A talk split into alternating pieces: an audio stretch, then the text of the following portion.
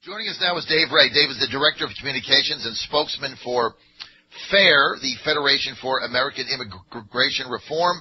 Dave, good to have you on, man. Hey, John, how you doing, my friend? Good to be with you.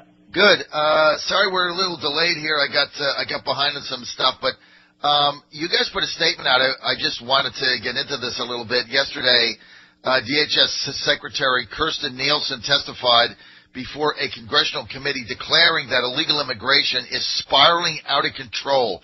Can you share, Dave Ray, some of the numbers? Well, I mean, it's absolutely correct. And, uh, you know, just to give you a comparison, in 2014, the first quarter of 2014, when President Obama declared that there was a humanitarian crisis at the border, for example, we had about 165,000 uh, illegal alien apprehensions for that quarter. For this first quarter, uh, testified the uh, the secretary yesterday, we have those have exploded. We have nearly 272,000 apprehensions, and and we are set for the first time in more than a decade to eclipse more than a million apprehensions at the southwest border this year. Those are the ones who we catch. For everyone who's not caught, they estimate that one comes in. But for anybody who denies that there's a humanitarian and public safety crisis at the border, they are absolutely playing ostrich. The secretary yesterday talked about the human carnage uh, created by the, the smugglers who are enticing people to spend their life savings to try to come here to skirt our immigration laws. You know, they 31% of women are being sexually molested on the way up. Uh, 17% of men. The secretary yesterday said they are now regularly administering rape kits to girls 10 years and over. So this is not the way to bring people to the United States. It's caused primarily by two things. The ease at which they can get into the country because the lack of a border wall in key areas and deterrent structures along other parts of the border and then these loopholes in our asylum laws that are so easily exploited that virtually anyone with a child uh, will not only be admitted into the United States and join a backlog of a million people waiting to have their cases heard, but they will be released into the interior, hence the word catch and release.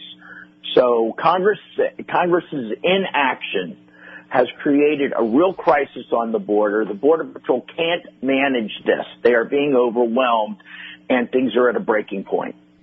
Dave, let me ask you this. You mentioned that there's a one-to-one relationship between those illegals that are apprehended at the border and those that are not.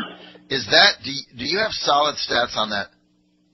Well, it's a Border Patrol estimate. I mean, you know, no, of course nobody knows how many people aren't caught, but I've heard it as high as uh, Border Patrol spokesmen have said it's been as high as two are, uh, uh, you know, get get by uh, for everyone that's caught. But I think a one to one ratio is fair. Let's be honest. You know, in places where we have a border wall, uh, illegal alien apprehensions have become manageable. I mean, the San Diego sector, for example, used to just be an absolute uh, flood of people. They now have 14 miles of border wall there, and that sector is largely under control.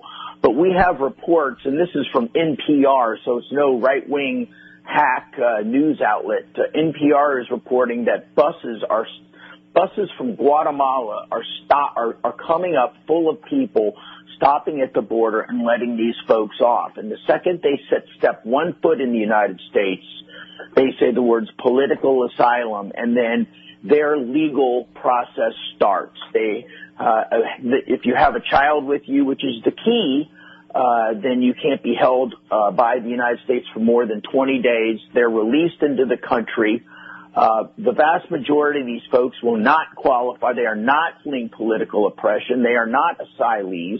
Uh, if they were fleeing political oppression in Guatemala, then you would for the, you have it begs the question why didn't you uh, stay in Mexico then because the government of Guatemala certainly wasn't chasing you there but uh, you know they say 30% of these folks won't even bother to file their political asylum paperwork another 40% won't bother to show up for their hearing when it's all said and done these hundreds and thousands of people who are being admitted into the country under these false asylum claims, about 9% of them uh, will actually be granted asylum. The rest will be in the country living illegally.